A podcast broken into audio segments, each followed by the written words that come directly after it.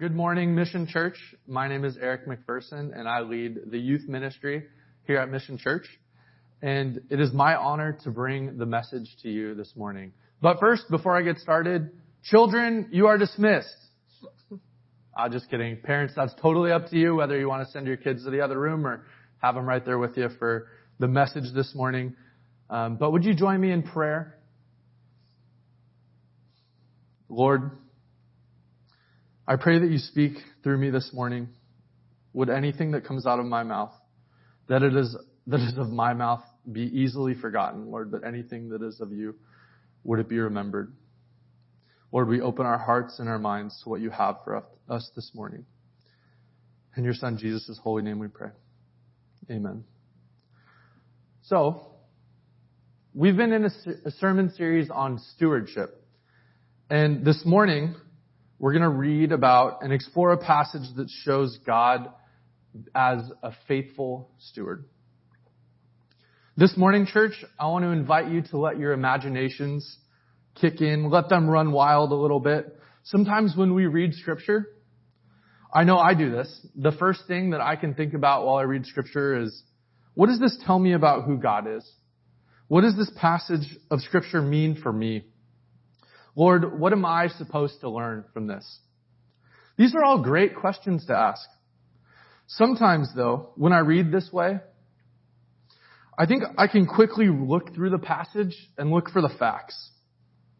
Look for good one-liners from Jesus, oftentimes lots to choose from. And watch out for the people that Jesus pushes back against or questions. Often the, the highly religious folk in the room. Again, these are good things to look, to think about and reason through when reading scripture. Sometimes when I do this, however, I think that I only get a partial picture of what's going on in scripture. Sometimes it feels like I'm reading it, reading scripture, reading the Bible as sort of a textbook that gives me a, a two-dimensional, kind of flat picture of what's going on, rather than the full 3D experience when I do this, I think I forget about what it might have been like to actually be there, to experience the stories that we're seeing and reading in scripture firsthand. So I want to encourage you this morning to let your imaginations kick in. That as we read this passage, to think about it. Try and put yourself there. Try and put yourself in the crowd. Try and put yourself in with the disciples. I'm not encouraging you to sensationalize this incredible story that we have. I'm just inviting you to fill in the gaps of details that we don't have in this story. And now, if you're able, I want to invite you to stand up. Yes, even if you're in your living room, would you join me and stand as we read from the gospel from John chapter 6 this morning? I'm going to invite my wife Jennifer to come read this passage for us. John chapter 6 verses 1 through 15. Thanks, Eric. Jesus feeds the 5,000. Sometime after this, Jesus crossed to the far shore of the Sea of Galilee, that is, the Sea of Tiberias. And a great crowd of people followed him because they saw the signs that he had performed by healing the sick. Then Jesus went up on a mountainside and sat down with his disciples. The Jewish Passover, Passover festivities were near. When Jesus looked up and saw a great crowd coming towards him, he said to Philip, where shall we buy bread for these people to eat? He asked this only to test him, for he already had in mind what he was going to do. Philip answered him, it would take more than half a year's wages to buy enough bread for each one to have a bite. Another of his disciples, Andrew, Simon Peter's brother, spoke up. Here is a boy with five small barley loaves and two small fish. But how far will they go among so many? Jesus said, have the people sit down. There was plenty of grass in that place, and they sat down. About 5,000 men were there. Jesus then took the loaves, gave thanks, and distributed to those who were seated as much as they wanted.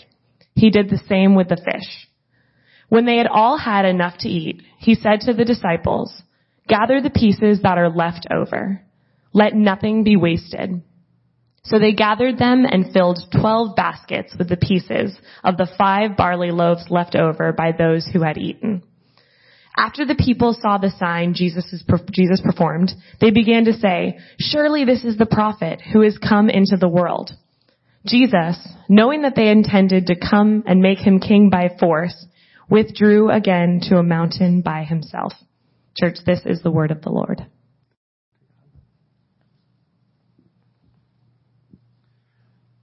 Thank you, Jennifer. Um, in this passage, we read about Jesus doing something that we see Jesus doing often in Scripture. Jesus sees a need, and out of compassion, he helps those in need.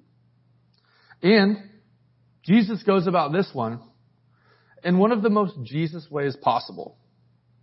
Jesus, being fully human, recognizes and sympathizes with those that are hungry. Because he has experienced deep hunger before. In Matthew chapter 4, we hear of Jesus being hungry after fasting for 40 days in the wilderness. Jesus knows what a 40 day hunger feels like. So, it's safe to assume that Jesus also knows what a one or two day hunger feels like. Jesus, being also fully God, could have seen all these people who were following him, seen them being hungry, and sent them home to go get food or to go make food. Verse 2 tells us that the people who were following Jesus to the mountainside were following him because they had seen him do miracles, specifically healing sick people. So they knew that Jesus was a miracle worker. Another thing Jesus could have done, Jesus could have made food appear out of thin air if he wanted to. If I was hungry on that hill, I would have dreamed that Jesus would have just snapped his fingers and all of a sudden there would have been an all you can eat sushi buffet there for me because that's, that's my favorite food. And Jesus could have done that. But Jesus approaches this problem of hunger from a different angle. He decides to invite humans to be part of the solution to the issue of hunger. This is who God is, isn't it? God invites us to participate in His ministry of reconciling all creation to Himself, even removing the hunger of others. God doesn't need us to do anything good. God doesn't need us for anything good to happen here on earth. But because God loves us, He invites us, the church, the body of Christ to be part of the good works that God is doing in the world. One thing that I can't get away from when I read this passage that Jennifer read for us this morning is who Jesus invites to be part of the solution. Jesus first poses the question to his disciple named Philip. And the question that I ask is, well, who is Philip? Why did Jesus ask Philip this question? Was Philip just the closest one standing to Jesus? when Jesus thought about the hunger of the people. That could have been the case. But we know from John chapter 1 verse 44 that Philip was from a town, from the town of Bethsaida, a town in Galilee. Scholars believe that this story of Jesus feeding the 5,000 people took place in a very similar area to where Philip grew up. So that means that Philip would have been one of the resident experts of this location. So it makes sense why Jesus would have turned to Philip to ask, hey, where can we get some bread? Hmm. Jesus asks Philip where they can buy bread for all these people. Now Philip, thinking like a logical human, suggests that it would be challenging to purchase enough bread to feed 5,000 people. It would be quite expensive. Hmm. In the NIV, we have the explanation of, we have Philip saying that it would take half a year's wages to buy enough bread to feed all these people. But in the original language, Philip gives an exact number. 200 denarii. To me, Philip's answer is significant. It says that he thought about it a little bit, that he would have looked out, seen the crowd, and made a guess, made an estimate, but not just a random figure. He was like, oh, thinking about it a little bit. I feel for Philip. I can't help but think that Jesus knew exactly what Philip would say. I mean, Jesus literally spoon fed him the suggestion of how they could feed all these people. The thing was, Jesus wasn't worried about the cost or how they would pay for the bread. Jesus just asked where they could find some bread. Jesus asked Philip to test him, and I think Philip probably didn't score too well on this test. Philip's response makes me think that internally he was like, Yo, Jesus, I think you're asking the wrong question. Jesus, you see, Jesus asked the, Philip the question of where.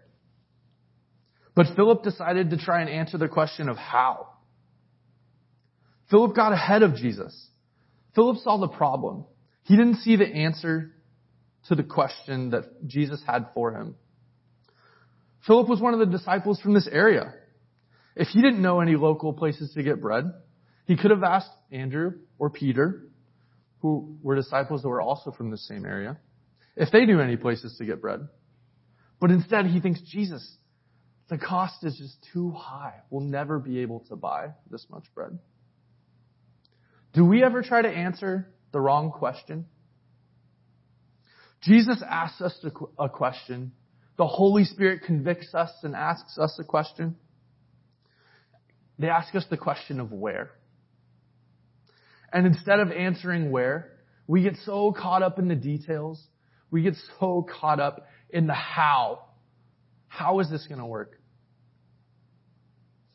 That we don't answer the question of where. Hmm. If Jesus asked the question where, we don't have to worry about the how yet. He'll take care of it. As followers of Jesus, we're called to hang on to every word that he says. We can trust him.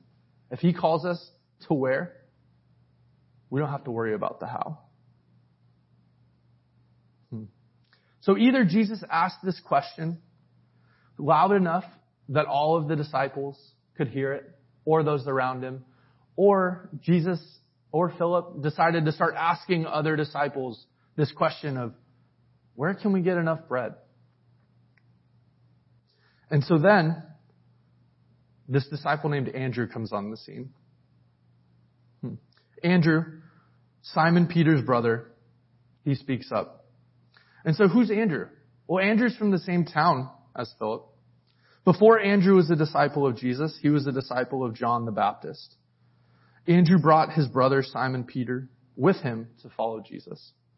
And back in John 1, Andrew even recognizes that Jesus is Messiah. Andrew answers Jesus' question. He doesn't necessarily think he has a great answer or even a complete answer, but he has an answer.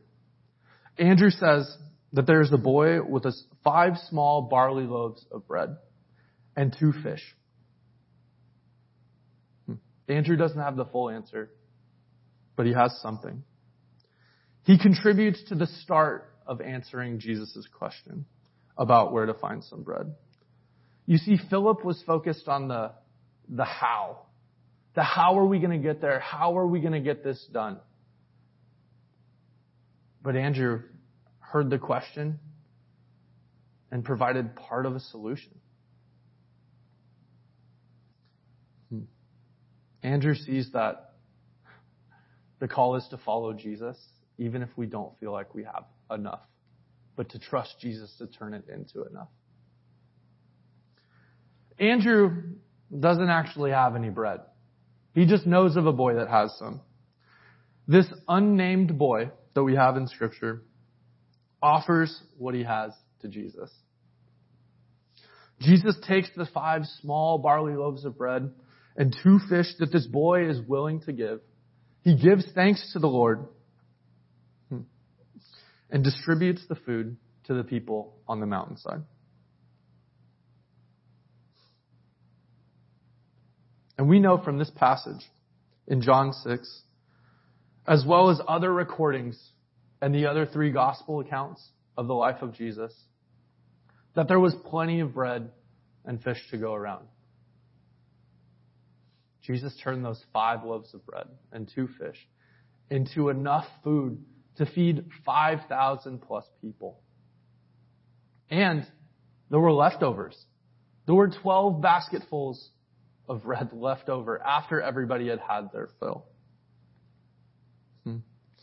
We don't know from scripture what this eating time looked like, but I'm really curious.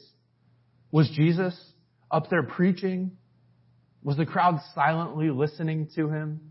Or was it a little bit chaotic as 5,000 people were trying to get passed out food? Was it more like a party than chaos? Were people celebrating and having a good time, as often happens when there's lots of food around? Hmm. Was everybody quiet and just listening, hanging on to every word that Jesus said as they silently passed food and made sure that they had enough and made sure that their neighbor had enough. All we know is that Jesus took these five small barley loaves of bread and two fish from this unnamed boy and fed 5,000 people. And so my question for us this morning is, who was a faithful steward in this passage? Obviously, the unnamed boy, right? He gave all that he had to Jesus. He didn't have that much, but he gave it all. And Jesus multiplied what he had to feed 5,000 plus people with it. What does this story tell us about faithful stewardship? Who else in the story had opportunities to be faithful stewards, and how did they do? First, we have the crowd. They faithfully followed Jesus. They saw that he had been doing miracles, that he'd been healing people, and they followed him. Maybe even slightly irresponsibly. They didn't think to bring enough food for the journey. They just said, that Jesus guy's doing miracles. We should follow. I wonder what's going to happen. And we know from the end of the story that most of the crowd doesn't get it. They try and make Jesus as king, and he's like, no, that's not me. And so he runs away gets away from them. but the crowd in the beginning, faithful with the knowledge that they had of who is this Jesus guy? And they followed. And then there's Philip, the disciple that Jesus asked the question of where can we get enough bread to feed these people? It doesn't necessarily sound that Philip was full of faith. He was bogged down by the the practical realities of the not having enough money to pay for food and couldn't see past that, that maybe Jesus would do another miracle here. Andrew had enough faith to at least attempt to answer the question that Jesus was asking. To see the boy, to see the possibility of, I don't know what Jesus is going to do, but Jesus, you asked for some bread. We've got five small loaves. And then there's the boy. The unnamed boy was so faithful with what he had. A faithful steward of these five small loaves of barley bread and two fishes. He offered them to Jesus, and Jesus did the miraculous of feeding 5,000 plus people with just this small, what might have been his lunch. And then there's Jesus, God in human flesh. He's faithful to his followers, doesn't allow them to go away hungry. So there are three ideas that I want to share with you this morning about faithful stewardship. First, being a faithful steward is not complicated. The act of faithful stewardship is not complicated. In theory, it's actually quite simple. We offer everything that we are and everything that we have to God. Trusting that God can use it in greater ways than we alone can use it trusting that God will use what we offer to further his heavenly work done here on earth. For the crowd, their call was to follow Jesus. And they did it. For Philip, it was simply to answer the question, not try to solve the entire problem. Andrew answered the question. And the unnamed boy said, This is what I have. It's not much, but you can use it. Being a faithful steward is not complicated. Being a faithful steward is also for everyone. No matter how much or how little we think that we have to offer to God, we are all called to give to God. As we belong not to ourselves, but to God and to each other. 1 Corinthians 6 tells us that you are not your own. You were bought at a price. Therefore, honor God with your bodies.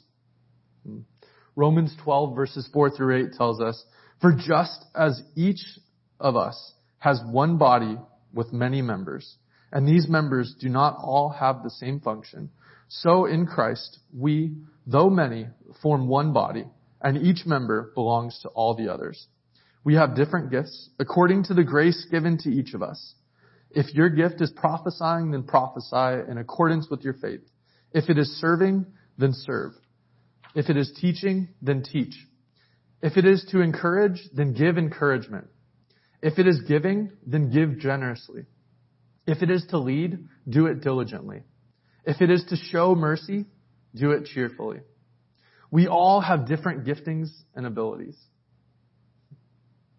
But none of these abilities are greater than any other.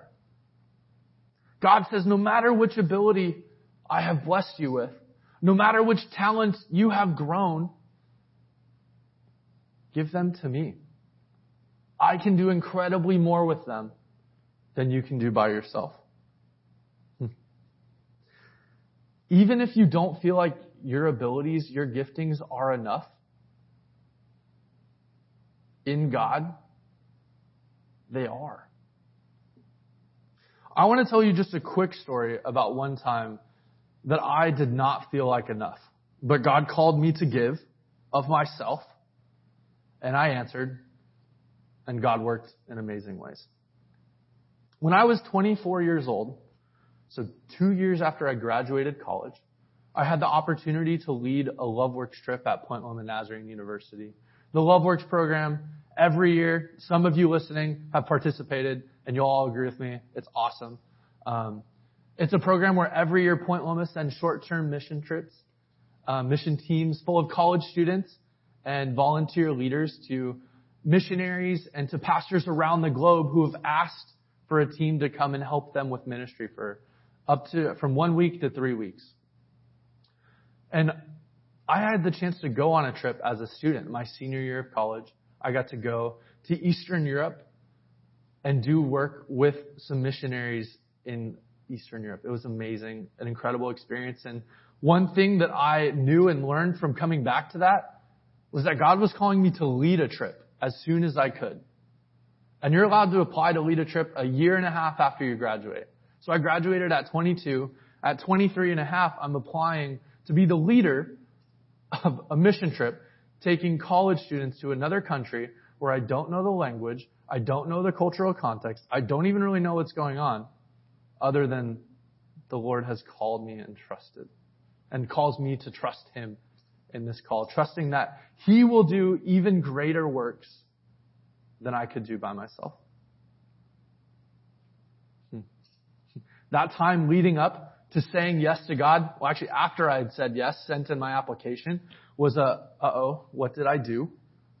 I am not prepared for this. How can I, a 24 year old, take 10 college students to another country with another 20 something co-leader.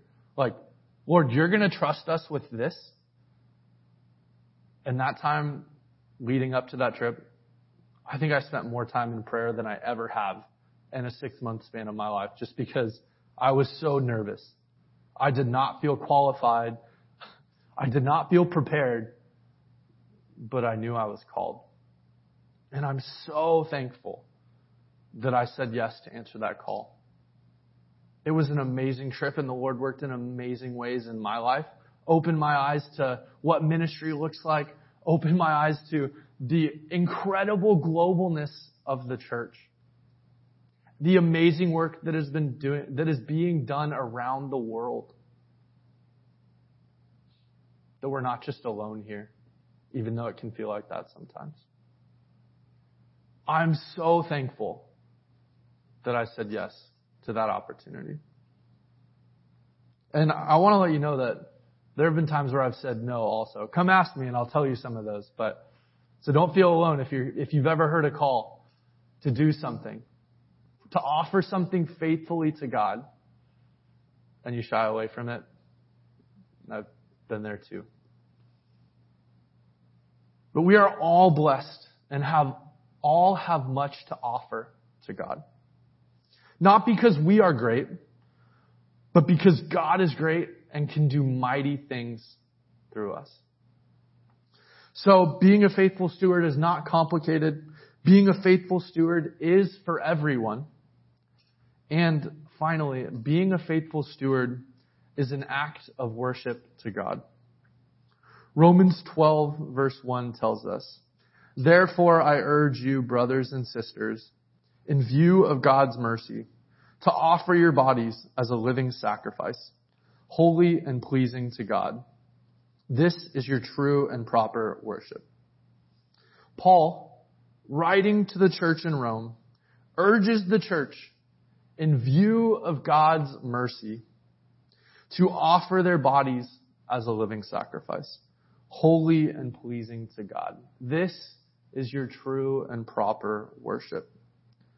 Being a faithful steward of our lives is to offer all that we have, and more importantly, all that we are to God.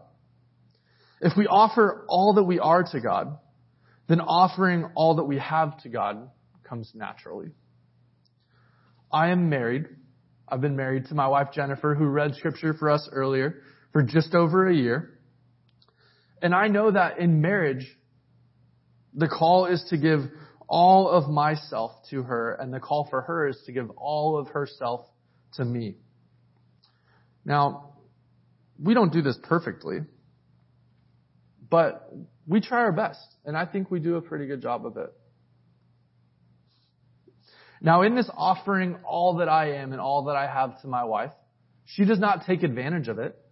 She doesn't take everything from me, even though she has access to all of it. Though she does often take those prized old comfortable sweatshirts and t-shirts. As we spend more time with God, growing in our relationship with God, we are transformed into becoming more and more like Christ. Christ offered everything that he had for us, even his life. Because that's what God does for us. To be like Christ is to offer everything that we have to God. That is how we truly worship God. We offer all that we are and all that we have to Him who is greater than we can ever imagine in the hopes that He will do things that are greater than we could ever imagine through what we offer. Church, have you ever had the chance to do something that you didn't think was possible, but God called you to do it anyways? Have you ever had an experience like that before?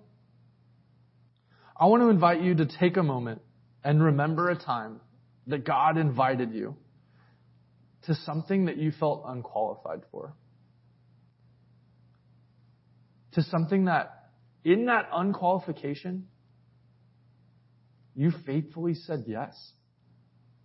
And God did more than you have ever expected to happen. I want you to remember that. And if you've not had an experience like that yet, that's okay too. God wants to use you and your life to further the kingdom of heaven here on earth. I want to challenge you all of you, all of us, to be on the lookout for what God is up to and where God is at work.